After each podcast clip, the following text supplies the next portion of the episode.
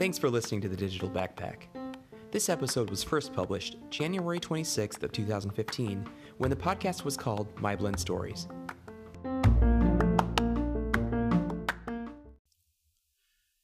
This is MyBlend Stories, and I'm Jeff Gerlach. Mary Wever has been teaching elementary school students since 2007. Currently, she teaches a great group of third graders at Whitehills Elementary School, part of East Lansing Public Schools. Yay. Thank you, John. Excuse me. I don't know forgot your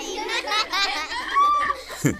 We recorded this podcast during Mary's plan period and then had the awesome opportunity to teach Mary's students about the recording equipment that we had set up for this podcast. She's the best teacher ever. yeah, she's the best. She's the best. We talked with all the students that wanted to, and you can hear more of these clips on the other side of our conversation with Mary. We know Mrs. Wever pretty well after visiting and profiling her classroom last year and connecting with her through social media, and of course, chatting with her at conferences. Mary used to teach at Red Cedar Elementary, which was part of East Lansing Public Schools until its closure at the end of the 2013 14 school year. This prompted her relocation to Whitehills Elementary for the 2014 15 school year. Mary has utilized the opportunity presented in this move to explore the design of the physical learning spaces of her new classroom. So much so that it allowed her to be a finalist in the Classroom Cribs competition this fall for her thoughtfulness in connecting the interiors of her room with the kind of learning students are doing or the kind of thinking she wants to encourage in them. Some other topics we touched on were how curriculum mastery informs her blended learning choices, the state of teacher education and professional development, and the tweaks that could be made to improve these systems, and a really fascinating self analysis of her own leadership style. This is her story.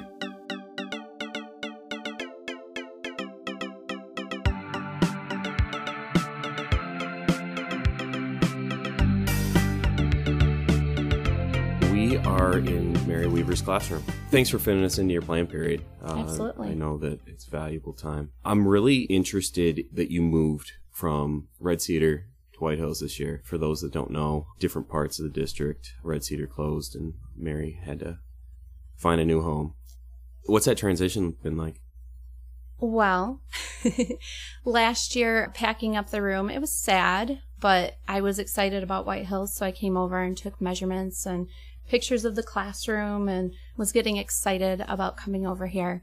Over the summer, I did tons and tons of research and taught a class at MSU in the Masters of Ed Tech program, CEP 811. And part of that class was about classroom design using Google SketchUp to design your perfect classroom. And so the students were doing that. And in doing so, they would submit their work to me and I would grade it. During that time, I would take a lot of the great ideas about color and movement and anything classroom design related that was also brain researched and write it down so that I had tons and tons of ideas. So when I came to Whitehills in the fall, my principal was very supportive in letting me paint the back wall and all the bulletin boards a calm blue color that was researched.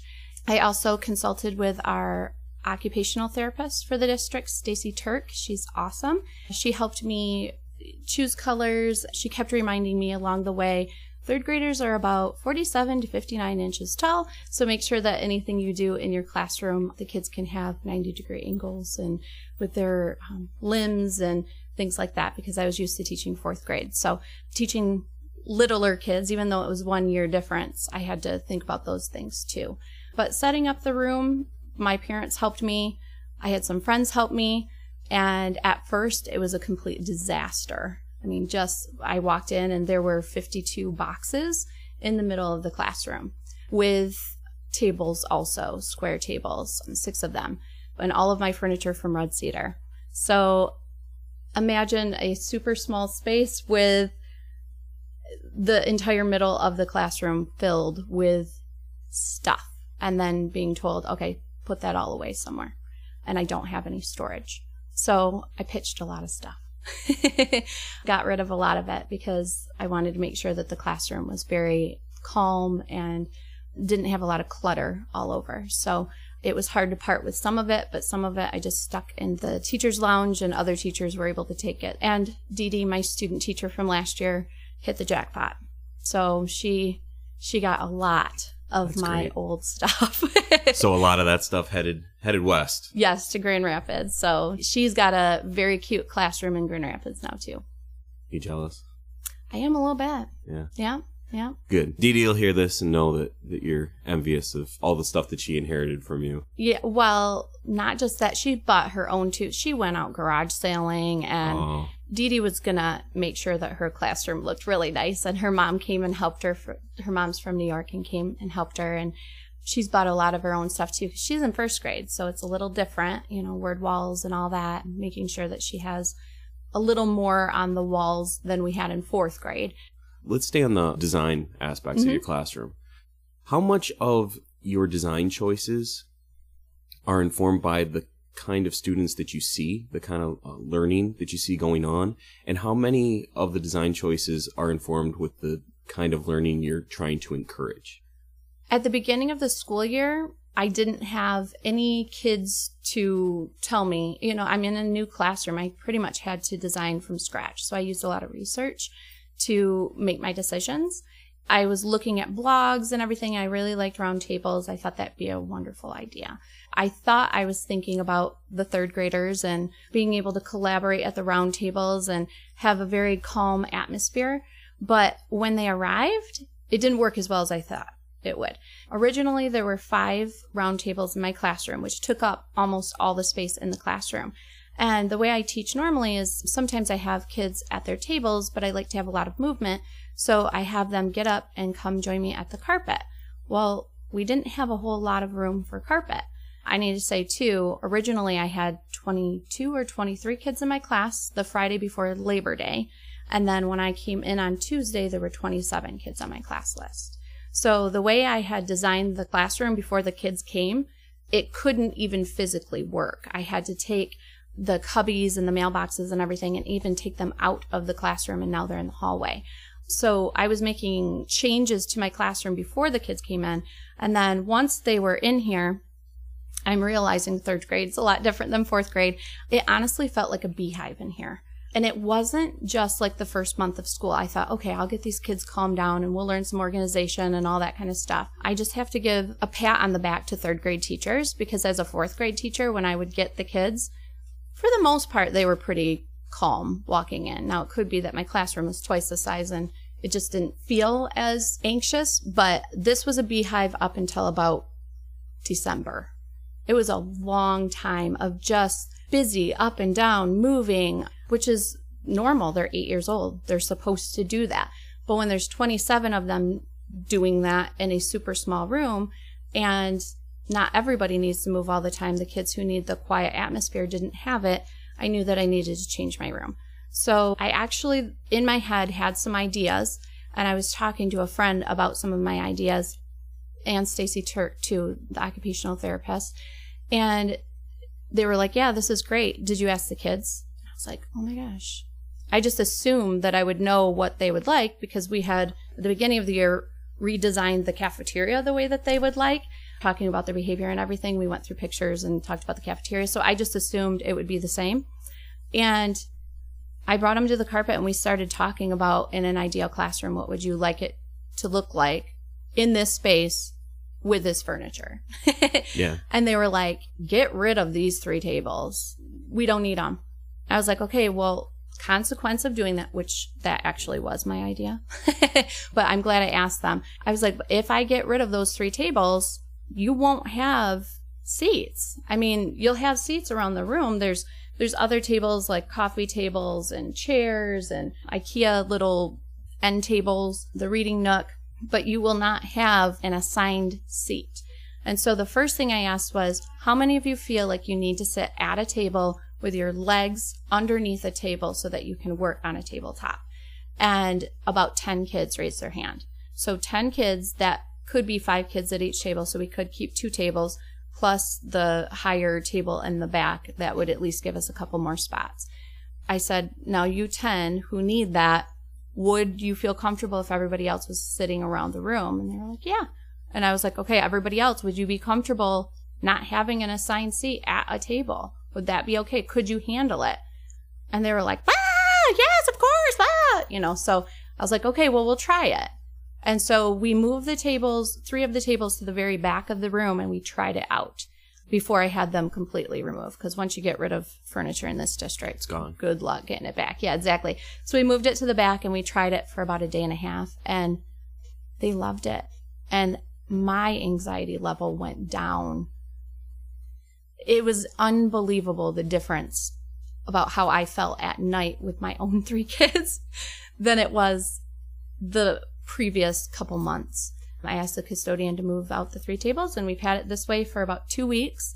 And yeah, So they're still motoring all around, right? But more space. Like, what do you think that's done for for them and you to not feel the same level of anxiety? Well, it was it wasn't even necessarily the tables, it was the chairs. There were 27 chairs all over the classroom and 27 people trying to get in and out between all the chairs all the time. And obviously the tables take up space too, but it was just chaotic and they would rock back and forth on the chairs and you could tell their body language was telling me that they were feeling uncomfortable. Either that or that they needed to move. And moving out those tables now, they actually have the space to be able to move. They're eight, nine years old. They need to move. And that's been my focus this year is really researching a lot about movement. And MSU came out with that study a couple months ago about exercise before school and how that can have such a positive impact on kids with ADHD, but also all kids. And so I thought, okay, we just need to get more movement in here. We do exercise a couple times throughout the day, especially in the morning. We start out with exercising. And when we had all 27 chairs and tables and all that kind of stuff and 27 kids, you can imagine there just wasn't room. I mean, it was a mess. So now we're actually able to get moving in the morning. And I really do think it's helping them all throughout the day. Last time we talked with you, we talked heavily about your, your flip model and then blended instruction in general. You've had this classroom cribs thing, a lot of physical design thinking. How do the two tie together?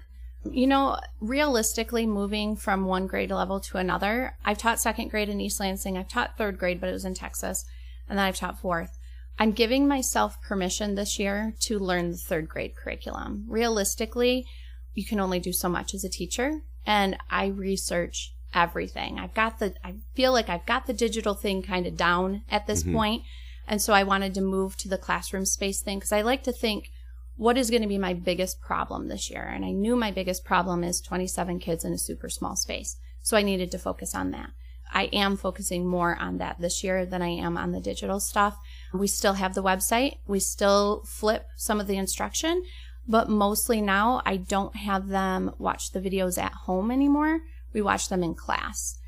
Still three minutes long, still doing all the things that we know are good for third graders with flipping, but, or hybrid, but there isn't as big of a focus on it, I guess. Honestly, it's hard to learn the curriculum and make the videos. So this year I am supplementing more with videos that are either made on YouTube already or made through something else because trying to get science, social studies, math, reading, spelling, writing, all of that done every single day and make videos. It was a lot. I mean, I can totally understand from a teacher's point of view whenever we talk about flipping and we're like, oh, this is simple, just make a video. If you have a lot of other things going on, it's not as simple as you think it is. I mean, even with me, I was used to making videos. It's a time thing. You know, I have a lot of other things I need to focus on this year, and I am focusing on those and I'm getting back. I know though that next year, I know how important that kind of instruction is. So that's my goal again for next year is to pull some more of my own videos in and getting the kids making more videos. And actually, as the year goes on, we'll make more videos too.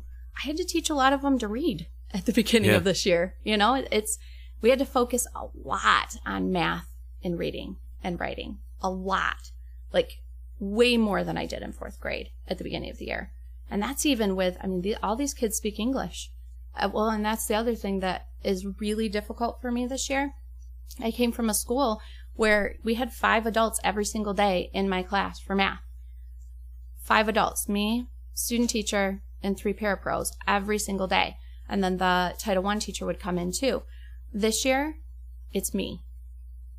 And I only had 22 kids last year, 22 to 24, depending on time of year. This year, there's 27 kids and me, and no support for math. I've creatively been able to figure out how to get some support for math, like about 25 minutes a day, but it's been a little rough. yeah, and I totally appreciate that. I'm, Yeah. I'm working with a teacher right now. We went into this year where she was going to either go full on blend or she wasn't going to do it. And I appreciate the ambition. I mean, that's what it takes to, Yeah. to really push something forward. So Yeah. we're into an LMS and everything is a parallel. And she's a high school teacher, so Uh-huh. the other end of the spectrum. But it's kind of like when you get so committed to a format, even if you know that that's a good format, you need to keep those kids and yourself in mind as well as you're doing it. Going hog wild and doing the whole thing when you're not physically capable to do it in the first year. Uh, With her, it's a first year doing a blended thing. There's a lot of stuff you're going to learn after you get this done. So it's kind of like get through, do the curriculum, really stick to that, think about your learners, and then we have a chance to do it again next year if we come back to the same position, right? Absolutely. speaking of advice for teachers, I wrote down a couple things here, and I want to read them off. You've been a mentor teacher for several pre-service teachers. Uh, like you said already, you're a mate instructor, M-A-E-T for anyone that doesn't say mate. you're a PLN junkie. Can I call you a PLN junkie? Absolutely. I've been to ed camps with you where it's like, for those that don't know, ed camps have really no structure before you get there. You make the schedule the day of, and you step forward to lead. I mean, even if it's a formal conference, I mean, you can take over a session like no one I've ever known. But Take but it's like? but it's like it's never it never feels like it's not like you're annexing a country. I mean, it, it's what motivates you to lead, what gets you in that space to lead. Metacognitively, reflect on what makes you go there. You know, it's funny you asked that question because I honestly never considered myself a leader until about maybe two years ago. I was the super duper shy kid growing up. I mean, tiny little blonde girl with big old glasses, like sat in the back. If I had to read aloud, the kids were like, ugh, not her again, because you couldn't hear me, right? I mean, I was a good reader. I was just really quiet. And Popcorn reading is one of the most anxiety riddled Oh, yeah. uh, experiences Yeah, we don't of do that. my childhood. Absolutely. No, that, that it was horrible. I was just very shy growing up. But looking back at it, I was in group projects. My favorite meme is the one of the guys from The Hangover. It says, doesn't do anything the whole time, is missing half the movie, did the entire project. I was the kid that did the entire project. I just didn't present it. So it didn't look like I did it. So I did all the drawing. I did all the researching. I had the nicest handwriting. You know, people compliment you when they want you to do things. That's Not my, me. what I'm thinking now. Brandon has nice handwriting. Does so he's going to write up this blog then. Yeah, he writes all the blogs. There you go. There you go. I I did everything in every small group. I just never considered myself a leader in that way. And when I went to college, I never did either. I kind of sat in the back and I mean, I always got good grades. I just was very quiet and I just would observe and listen. Even when I got like first on Twitter, just sat back, lurked, watched for a long time until I really learned the language.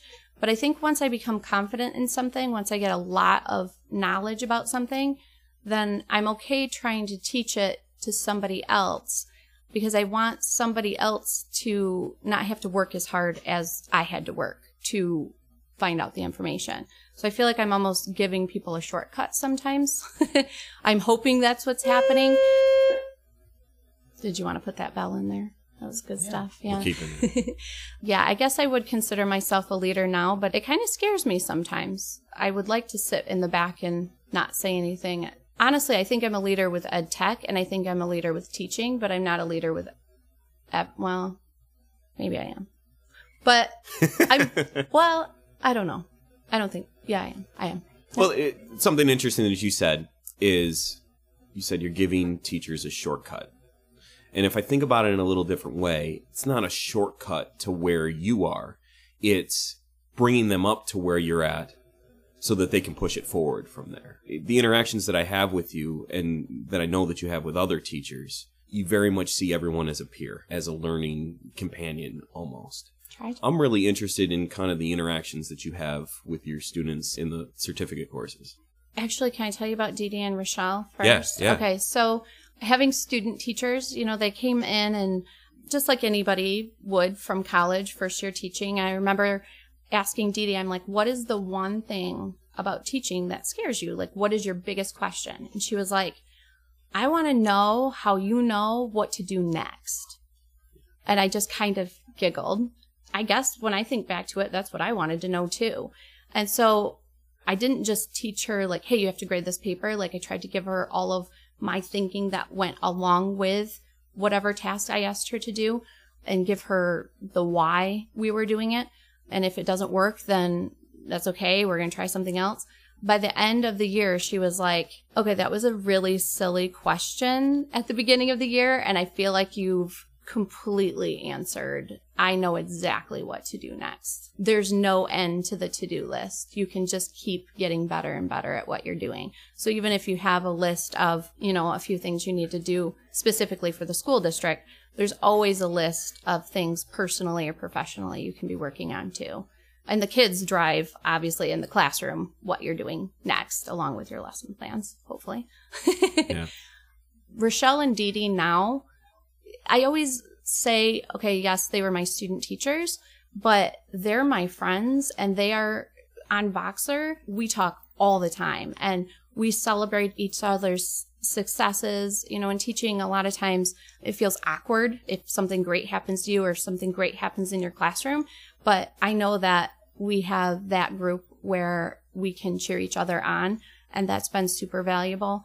But now those two girls have amazing jobs. Even though they haven't finished the MAET program, both of them are in the MAET program now. They have to be leaders in that program. They do such amazing things with their students and they're sharing it on Twitter. They're sharing it on Voxer.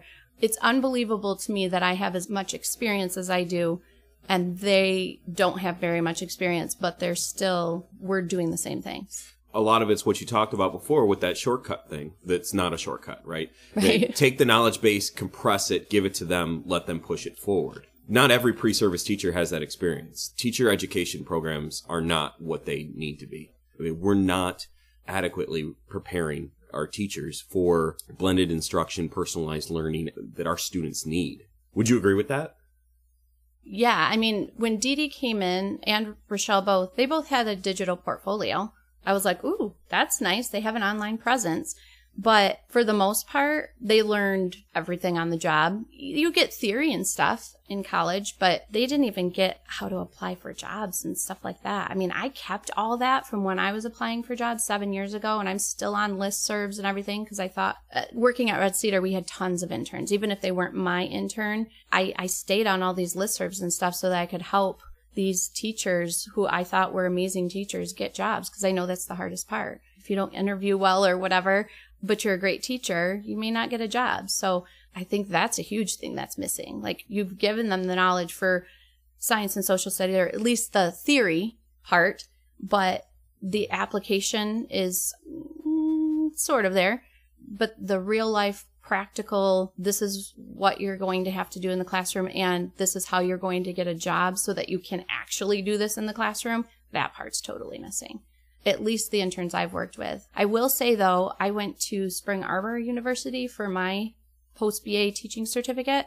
We had an entire course on basically getting a job. We made portfolios, we had first year teachers come in and talk to us. We made resumes and we got cover letters. We were put on listservs. They had a real focus on that. And I think that was huge. Huge. Systemically, more of a focus on how to get a job, utilizing digital space. What else systemically can we do? honestly, I don't think there needs to be like a tech course per se, but if the instructors at the college level were using blended learning or if they use the different strategies that we use in the classroom to actually teach their students, I think that would be a lot more impacting than the theory behind each of those strategies. I don't think my previous two student teachers had any online learning for their education courses. It's all in person. Do you think they had more of a blended or online approach to their regular undergraduate courses? Do you think that that's more? No, I don't think so. I'm almost 100% sure they both took in person classes. I don't think either one of them took any online classes. I mean, I took one online class when I was in school many years ago. It was horrible. When I looked at the MAET program, I was like, oh, I want this in person. I've done an online course. I'm not doing another one. And obviously, the MAET program is very different and it's awesome. And I would recommend it to anybody. But I don't know. I don't think maybe the instructors at the university level are being taught how to instruct in a blended environment. These key phrases going around are the, what is it called? The popular terms going around like blended learning, flipped instruction. Those are flying around everywhere, but what does that really mean? Right. Teachers aren't getting professional development, or if they are, I'm jealous. I never got any formal professional development. I knew who to seek out and ask them what they were doing and then ask the university what research shows and kind of went in my first year doing it. I didn't know any other elementary teachers who were even doing it. So I just tried stuff out and revised as I went and hopefully that's helping other people now. You know, I think that's precisely why we exist. Mhm. Not to get pluggy, but I mean, putting together professional Absolutely. development courses, getting sketches for learning how to be a blended teacher is something that needs to be there. You need to formalize stuff because otherwise, no one takes it seriously. It's just another flavor of the month. And if it's not going to be measured, unfortunately, most people are going to be like, well, I'm not supported in it. So how am I ever going to, to learn this stuff? So when you when in your courses, do you make sure that the work you're having the students do they can actually use in their classrooms at that point? Are they trying it out? Absolutely. Our advanced course has a project throughout where you're building a blended unit as you go on. Awesome. Um, after you're done with that, then you get to work with me personally and tailor everything to your environment. So That's really awesome. uh, looking forward to, to talking with more teachers. I know we're running out of time today. There's going to be eight year olds running in here in a minute. Thanks so much. Thanks for all you do. And I'm sure we'll be talking soon. Absolutely. Thanks for coming in.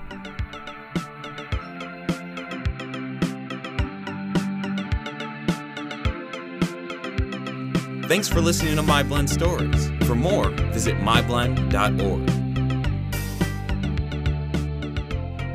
And now, some more clips from the conversation that we had with Mary's students. So, what is your favorite thing about Mrs. Wever's class? I like it how we got to pick like the seats that we want, and we get to kind of like go around the room a lot. You got to pick your own seats. Yeah, That's pretty cool. I like the fact that there's 27 kids, I think, um, and they can all fit in a tiny classroom. yeah, we got to Oh. help a lot with the design and pick what we wanted in the classroom. Um, we wanted to like be able to move around a lot more. Move around a lot more? Some Well- people wanted ball chairs, standing desks. I like that no one bullies each other and it's all like I feel like it's a family. I like that it has a lot of free space and we can just move wherever we want. I like all the lush green decorations and I like how when you walk into the classroom it kind of feel like, feels like you're walking into a rainforest. I also like that we get to pick our own seats too. Do you get to make a lot of choices in here, do you think? Um, yeah. If you guys were doing a podcast, what do you think you guys would talk about? If you had a classroom podcast. And like everything in the classroom. Everything in the classroom? yeah. So, like, what would be the topic of today? Like, what's the biggest thing that happened today that we would talk about? Um, I think that you guys came Yeah. to do this. yeah. If you could visit anywhere in the world, where would it be? New York. New York, why? Because there's lots of houses. Lots of houses. You're gonna live in all of them? Yeah. Um, somebody comes in and brings these fun electronic stuff. He brought robots that, um, and the robots show up on your iPad. Uh, pad. You fight each other. Remember what that's called? Erasmus. Reality, right? Yeah, Oh, yeah. it's from Mr. Wayne. Mr. Mr. Wayne. That's cool. I like how we get to fit everywhere like it's a free for all. And like it's a Yeah. jungle gym kind of. It's Yeah, yeah. like that kind of That's thing. your favorite part? What is the funnest? Most That's fun not thing? even a word. She's the best teacher ever. What's the most fun? You said it wrong. She is. You said I don't know. What is the activity in which you felt the most enjoyment? Fun. Doing fact? daily five. Um, daily five is when you could write partner reading, read um to yourself, and like do writing. Use MP3 players. Yeah, listening to reading. Very. What is your absolute favorite thing about Mrs. Wever's class? I think it's like how she teaches us.